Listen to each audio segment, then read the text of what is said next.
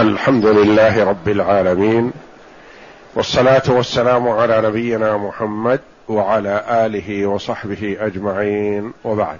بسم الله بسم الله الرحمن الرحيم. قال المؤلف رحمه الله: قال تعالى: وإن أحد من المشركين استجارك فأجره حتى يسمع كلام الله، وقد كان فريق منهم يسمعون كلام الله ثم يحرفونه من بعد ما عقلوه وهم يعلمون. وقال تعالى: يريدون أن يبدلوا كلام الله، قل لن تتبعونا كذلكم قال الله من قبل. وقال: واتل ما أوحي إليك من كتاب ربك لا مبدل لكلماته. وقوله: إن هذا القرآن يقص على بني إسرائيل أكثر الذي هم فيه يختلفون. وقال: وهذا كتاب أنزلناه مبارك، لولا أن لو أنزلنا هذا القرآن على جبل لرأيته خاشعا متصدعا من خشية الله. وقوله تعالى: وإذ بد وإذا بدلنا آية مكان آية والله أعلم بما ينزل والله أعلم بما ينزل قالوا إنما أنت مفتر إنما أنت مفتر بل أكثرهم لا يعلمون.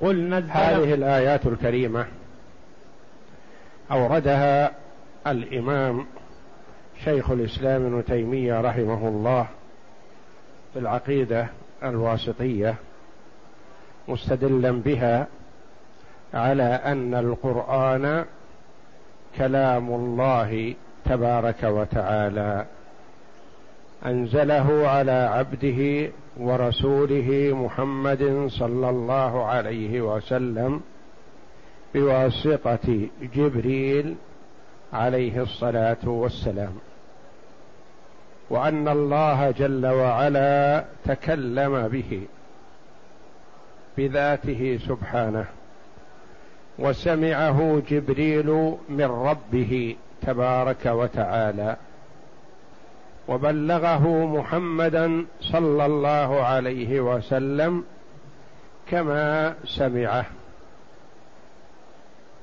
وتلاه محمد صلى الله عليه وسلم على أمته كما سمعه من جبريل عليهم الصلاة والسلام. والكلام في القرآن كالكلام في كلام الله تبارك وتعالى، لأن القرآن كلام الله. وتقدم لنا في الدرس السابق الكلام على إثبات صفة الكلام لله تبارك وتعالى، والكلام على القرآن والكلام على كلام الله وإثبات أنه صفة لله كلام واحد، لكن العلماء رحمهم الله أفردوا الكلام على أن القرآن كلام الله تبارك وتعالى من باب الرد على المعتزلة ومن نحى نحوهم ممن قال بخلق القرآن.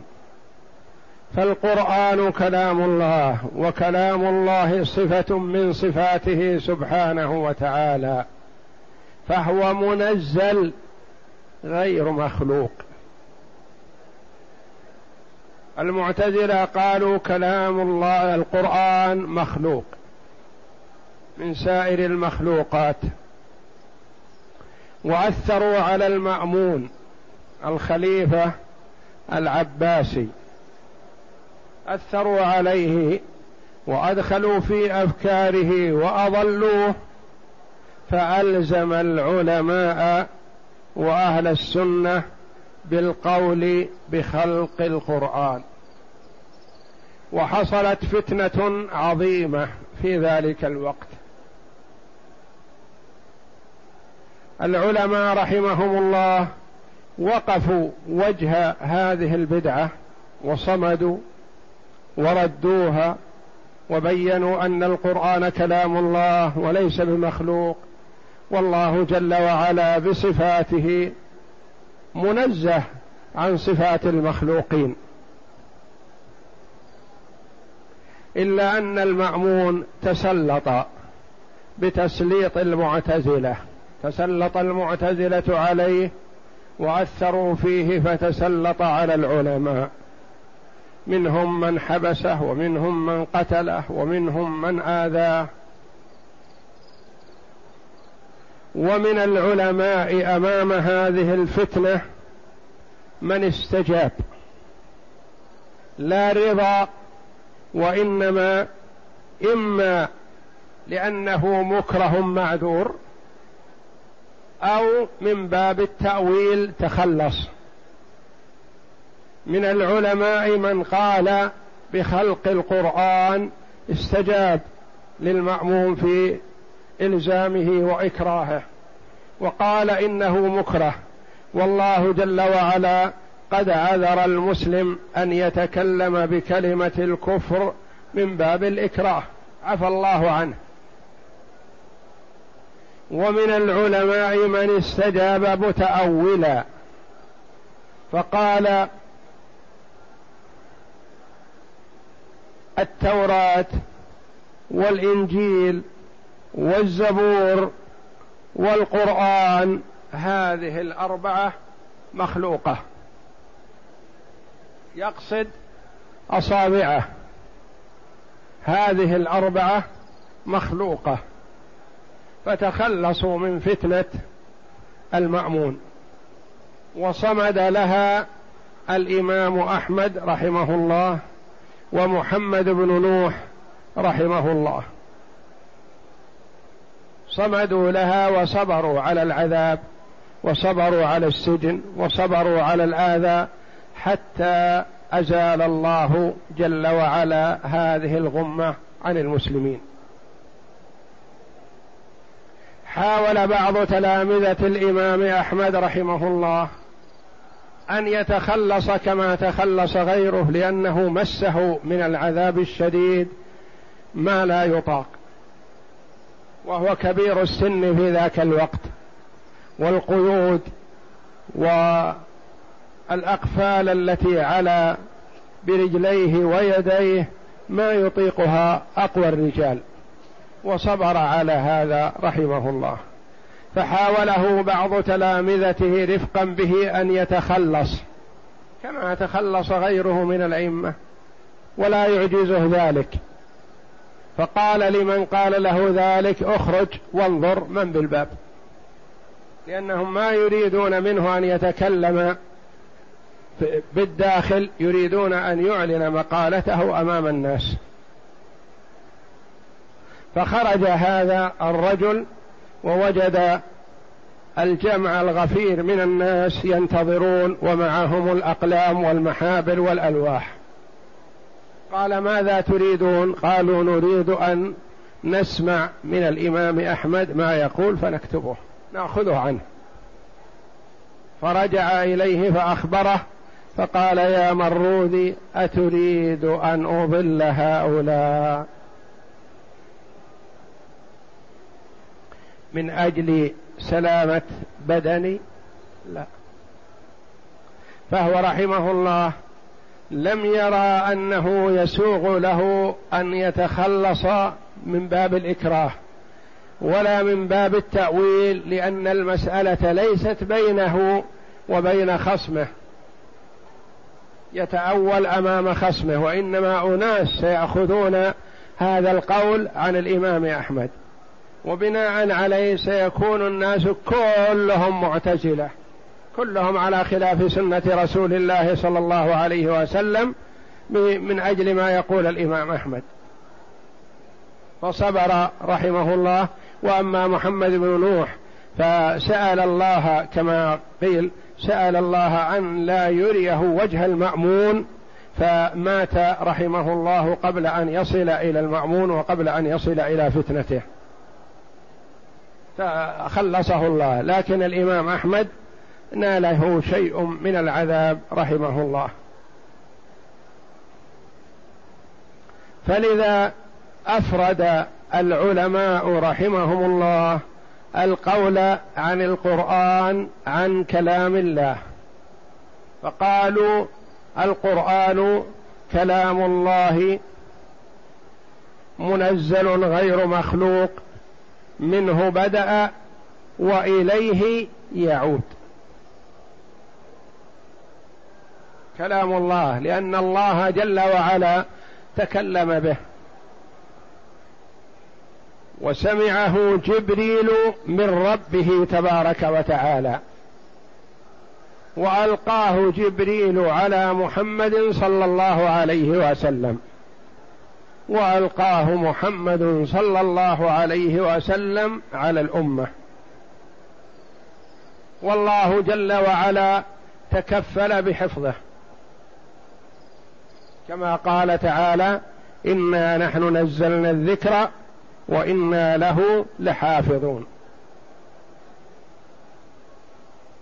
وكلما حصلت فتنة حول كتاب الله جل وعلا أزالها الله بعد امتحان من أراد جل وعلا أن يمتحنه لينال الدرجات العلى والنعيم المقيم بالصبر، لأن لله في ذلك حكمة، يبتلي المؤمنين بالمنافقين، يبتلي المؤمنين بالمبتدعة، يبتلي أهل السنة والجماعة بمن خالف الكتاب والسنة لحكمة يريدها الله جل وعلا، وإلا فلو أراد الله لهدى الناس جميعا، لكنه يبتلي بعضهم ببعض.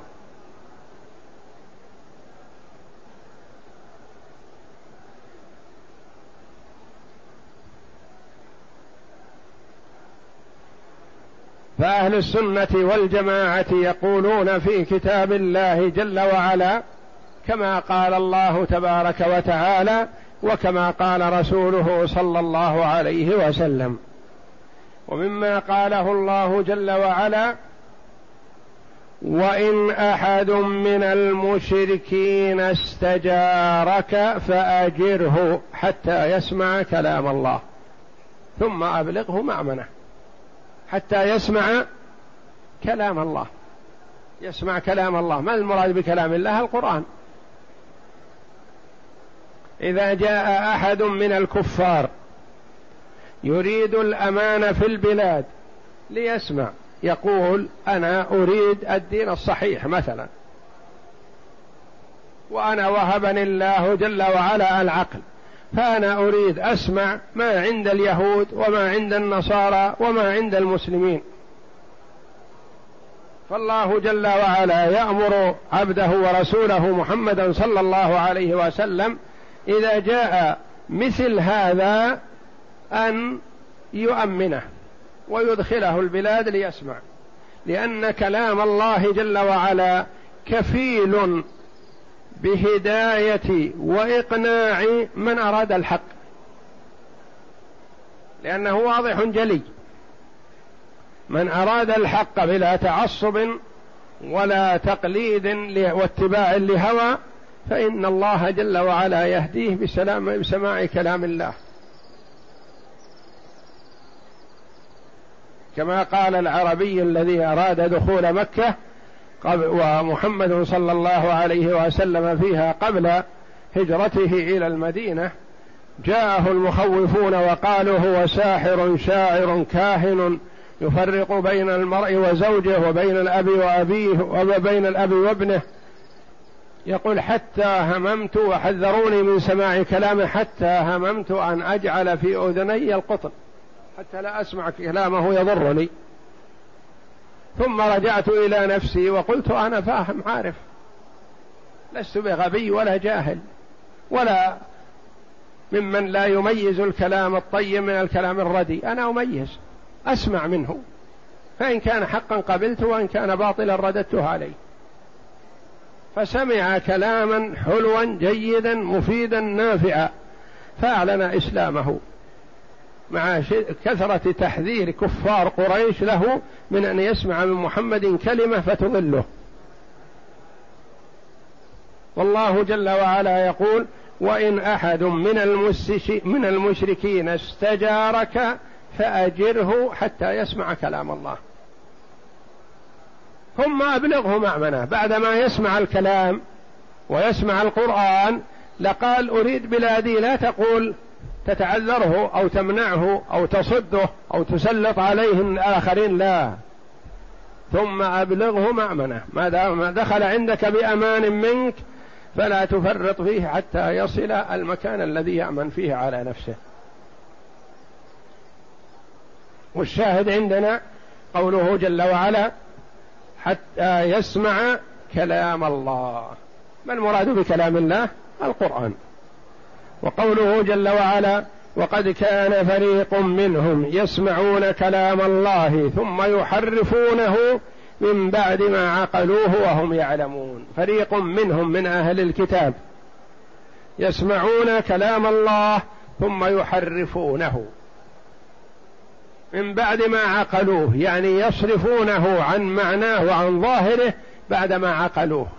فالمحرف إذا كان جاهل أخف من المحرف الذي يعلم الحق والصواب ثم ينحرف عنه. ثم قال جل وعلا: يريدون أن يبدلوا كلام الله. هؤلاء الذين يريدون الخروج معك يا محمد يريدون أن يبدلوا كلام الله، لأن الله جل وعلا قال: لن يخرجوا معك. والمراد بكلام الله القرآن. وقال جل وعلا: واتل ما أوحي إليك من كتاب ربك. اتل ما أوحي إليك من كتاب ربك، كتاب الله وهو القرآن، لا مبدل لكلماته، فهو كلام الله. وقال تعالى: إن هذا القرآن يقص على بني إسرائيل أكثر الذي هم فيه يختلفون. هذا القرآن يقص، يخبر بني إسرائيل بأشياء كثيرة اختلفوا فيها. وقال تعالى: وهذا كتاب أنزلناه مبارك. أنزلناه من أين جاء؟ من الله جل وعلا، منزل. والمنزل هو الذي يأتي من أعلى لأسفل، فهو جاء من عند الله جل وعلا. والله جل وعلا مستو على عرشه فوق سماواته، بائن من خلقه. وقال جل وعلا: لو أنزلنا هذا القرآن على جبل لرأيته خاشعا متصدعا من خشية الله. لو أنزلناه يعني أنه جاء من أعلى. وقال تعالى: وإذا بدلنا آية مكان آية والله أعلم بما ينزل. الله أعلم بما ينزل، لأن الله جل وعلا قد ينزل بعض الآيات ثم ينسخها بآية أخرى. وإذا بدلنا آية مكان آية، والنسخ وارد في القرآن. بدلها، بدل آية أو فريضة أو حكم أو قول بقول آخر أو حكم آخر أو فريضة أخرى. والله أعلم بما ينزل، فهو أعلم جل وعلا بما يشرعه وينزله، والشاهد التنزيل.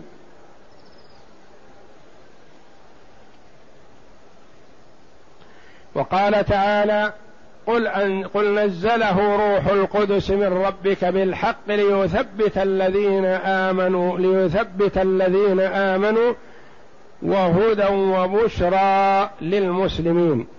الشاهد: قل نزله روح القدس من ربك. روح القدس هو جبريل عليه السلام، نزل به من ربه تبارك وتعالى. وقال تعالى: ولقد نعلم أنهم يقولون إنما يعلمه بشر، لسان الذي يلحدون إليه أعجمي وهذا لسان عربي مبين.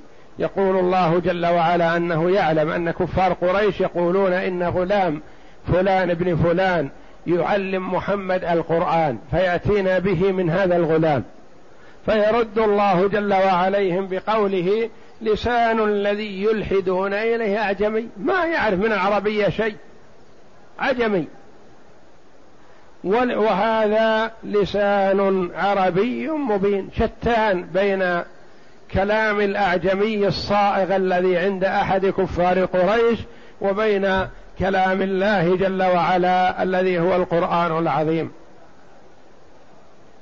فهذه الآيات كلها تدل على أن القرآن كلام الله، وأن الله جل وعلا تكلم به، وأنه أنزله على جبريل، بلغه سمعه جبريل ونزل به جبريل عليه السلام على محمد صلى الله عليه وسلم.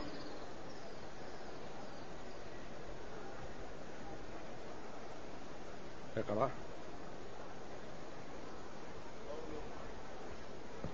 قوله وإن أحد من المشركين إلى آخره، هذه الآيات الكريمة تفيد أن القرآن المتلو المسموع المكتوب بين دفتي المصحف هو كلام الله على الحقيقة، وليس فقط عبارة أو حكاية.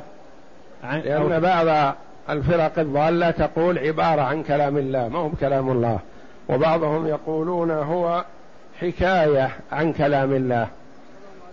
والصحيح والكلام هو أن القرآن كلام الله حقيقة، تكلم الله جل وعلا به على الكيفية التي يعلمها هو، على الكيفية التي لا يعلمها إلا هو سبحانه وتعالى. فالله جل وعلا تكلم بالقرآن وسمعه جبريل عليه الصلاة والسلام. نعم. اجلس يا أخي، اجلس اجلس يا أخي، اجلس اجلس يجي وقتك، اجلس اجلس ابن حلال، اجلس اجلس هداك الله، اجلس. نعم. و... وليس فقط عبارة أو حكاية عن كلام الله كما يقوله الأشعرية، وإضافته إلى الله عز وجل تدل على أنه صفة له قائمة به و... صفة قائمة به. فرق بين إضافة معنى من المعاني وإضافة ذات قائمة بذاتها. إضافة معنى من المعاني مثل سمع الله، علم الله، كلام الله، هذا صفة من صفاته.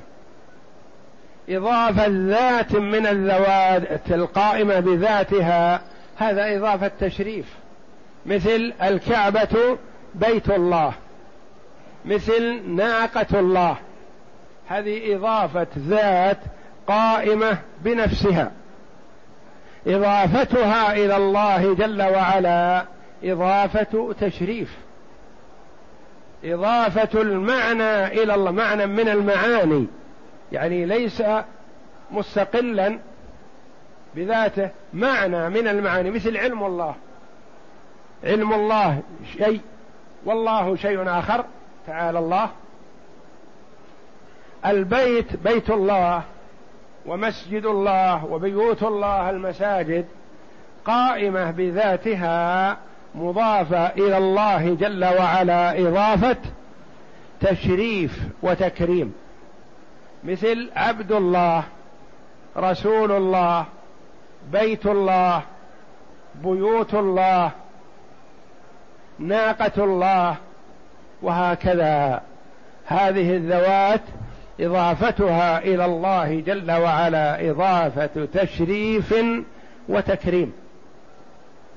علم الله، سمع الله، بصر الله، إرادة الله، قدرة الله، عزة الله، عظمة الله، هذه إضافة صفة لموصوف، مثل أنت علمك، علمك منفصل عنك وأنت شيء آخر وعلمك شيء آخر، صفة من صفاتك. والله جل وعلا علمه وقدرته وسمعه وبصره وكلامه كل هذه صفة من صفاته سبحانه وتعالى. وليست كإضافة البيت أو الناقة، فإن يعني بيت الله، الكعبة بيت الله والمساجد بيوت الله. نعم. فإنها إضافة معنى إلى الذات، ناقة الله وسقياها. نعم. تدل على ثبوت المعنى لتلك الذات، بخلاف إضافة البيت أو الناقة فإنها إضافة أعيان. يعني إضافة المعاني تدل على أن هذه صفة من صفاته، سمعه صفة من صفاته، بصره صفة من صفاته، قدرته صفة من صفاته، كلامه صفة من صفاته تعالى وتقدس. نعم. وهذا يرد على المعتزلة في قولهم إنه مخلوق منفصل عن الله. منفصل عن الله، قالوا مخلوق، القرآن مخلوق منفصل عن الله. نقول بماذا تستدلون؟ يقولون بقوله الله خالق كل شيء، الله خالق كل شيء والقرآن شيء. نقول القرآن شيء، لكن القرآن كلام الله. الله خالق كل شيء، كل شيء من المخلوقات الله خالقها، وأما صفاته تعالى فلا يقال في هذا الكلام. الله خالق علمه، الله خالق قدرته تعالى الله، هم ما يقولون هذا، وإنما يقولون هذا في القرآن، وهذا جهل وخطأ، لأن القرآن كلام الله وكلامه صفة من صفاته. نعم. ودلت هذه الآيات أيضا على أن القرآن منزل من عند الله، بمعنى أن الله تكلم به بصوت سمعه جبريل عليه السلام. منزل يعني جاي من أعلى لأسفل لأدنى. نعم. فنزل به وأداه إلى رسول الله صلى الله عليه وسلم كما سمعه من الرب جل شأنه. وخلاصة القول في ذلك أن القرآن العربي كلام الله منزل غير مخلوق، منه بدأ وإليه يعود، والله تكلم به على الحقيقة، فهو كلامه حقيقة لا كلام غيره. وإذا قرأ الناس القرآن وكتبوه في المصاحف لم يخرجه ذلك عن أن يكون كلام الله، فإن الكلام يتغير، لأن الكلام ينسب لمن تكلم به أولا، مثل المعلقات السبع، كلام امرئ القيس، كلام زهير بن أبي سلمى، شعر كذا شعر كذا، من مئات السنين وهو يتلى، لكن يقال منه كلامه كلام الذي ألقاه آخر واحد علينا، لا كلام المتكلم به الذي تكلم به أولا. الخطاب إذا جاء من شخص ما إلى آخر وبلغه الرسول أو السفير أو المندوب، يقال هو كلام المندوب هذا الأخير ولا كلام الذي أرسله؟ كلام الذي أرسله. نعم. فإن الكلام إنما يضاف حقيقة إلى من قاله مبتدئا، لا إلى من بلغه مؤديا. والله تكلم بحروفه ومعانيه بلفظ نفسه، ليس شيء منه كلاما لغيره. بلفظ نفسه يعني تكلم به بذاته تبارك وتعالى. نعم. لا لجبريل ولا لمحمد صلى الله عليه وسلم ولا لغيرهما. والله تكلم به أيضا بصوت نفسه، فإذا قرأ العباد قرأوه بصوت أنفسهم، فإذا قال القارئ مثلا الحمد لله رب, رب العالمين كان هذا الكلام المسموع منه كلام الله لا كلام نفسه، وكان هو, وكان هو قرأه بصوت نفسه لا بصوت الله. وكما أن القرآن كلام الله فكذلك هو كتابه، لأنه كتبه في اللوح المحفوظ، ولأنه مكتوب في المصاحف. قال تعالى إنه لقرآن كريم في كتاب مكنون، وقال بل هو قرآن مجيد في لوح, في لوح محفوظ. وقال في صحف, في صحف مكرمة مرفوعة مطهرة بأيدي سفرة كرام بررة. والقرآن في الأصل مصدر، كالقراءة، كما في قوله تعالى إن قرآن الفجر كان مشهودا، يعني قرأ يقرأ قراءة وقرآنا فهو مصدر. نعم. ويراد به هنا أن يكون علما على هذا المنزل من عند الله المكتوب، يعني كلمة قرآن هو علم على كتاب الله جل وعلا المنزل على رسوله محمد صلى الله عليه وسلم، وهو الذي بين أيدينا وهو المفتتح بالحمد لله رب العالمين، والمختتم بآخر سورة قل أعوذ برب الناس. ويراد به هنا أن يكون علما على هذا المنزل من عند الله المكتوب بين دفتي المصحف المتعبد بتلاوته المتحدى بأقصر سورة منه. وقوله قل نزله روح القدس من ربك بالحق يدل على أن ابتداء نزوله من عند الله عز وجل، وأن روح القدس جبريل عليه السلام تلقاه عن الله سبحانه بالكيفية التي يعلمها الكيفية التي يعلمها كيف تكلم الله جل وعلا به، هذا ما ندخل فيه، نؤمن ونعتقد ونجزم بأن الله جل وعلا تكلم بالقرآن وسمعه جبريل من كلام الله، وألقاه جبريل على محمد صلى الله عليه وسلم، وسمعه الصحابة من النبي، وعلمه الصحابة رضي الله عنهم من جاء بعدهم، وهكذا، والله جل وعلا تكفل بحفظه، فهو كلام الله جل وعلا منزل، يعني نزل من عند الله غير مخلوق، فليس بمخلوق لأنه كلام من كلام الله تبارك وتعالى، منه بدأ، يعني نزوله من أين؟ من الله، تكلم الله به، وإليه يعود، يعني في آخر الزمان ينزع من صدور الرجال ومن المصاحف. صبيحة يوم من الأيام الله أعلم بها يصبح الناس وليس معهم شيء من القرآن، لا في الصدور ولا في المصاحف، وذلك عند خراب الناس، لأن الله جل وعلا ما يبقي كتابه عند أناس لا يعملون به ولا يهتمون له، فإذا وجد هؤلاء وكان لا عامل بالقرآن رفعه الله جل وعلا، وعلى هؤلاء تقوم الساعة، وهم شرار الخلق والعياذ بالله، يتهارشون كما تتهارش الوحوش، نسأل الله العافية والسلامة.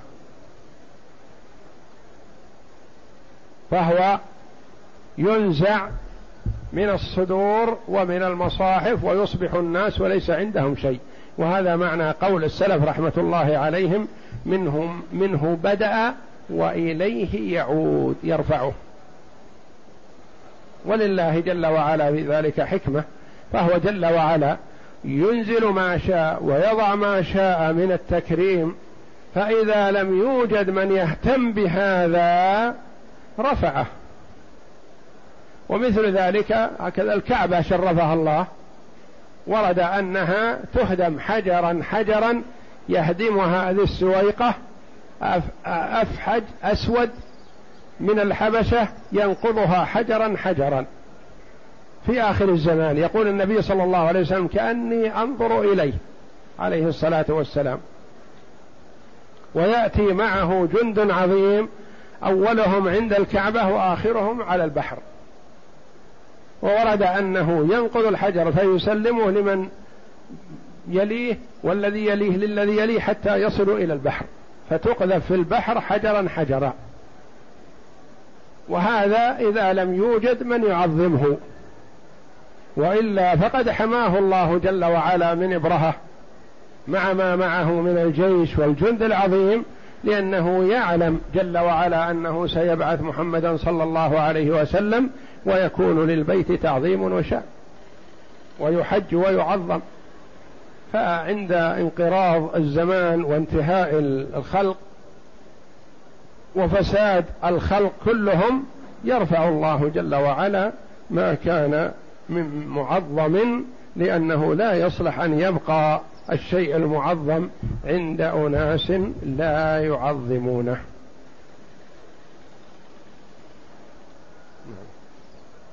وعرفنا أن شبهة المعتزلة قولهم الله قول الله جل وعلا الله خالق كل شيء، ولا شك الله خالق كل شيء، كل شيء مخلوق، الله خالق كل شيء. هل يقول عاقل الله خالق كل شيء من ذلك يده جل وعلا ووجهه تبارك وتعالى ومن ذلك علمه ومن ذلك كلامه؟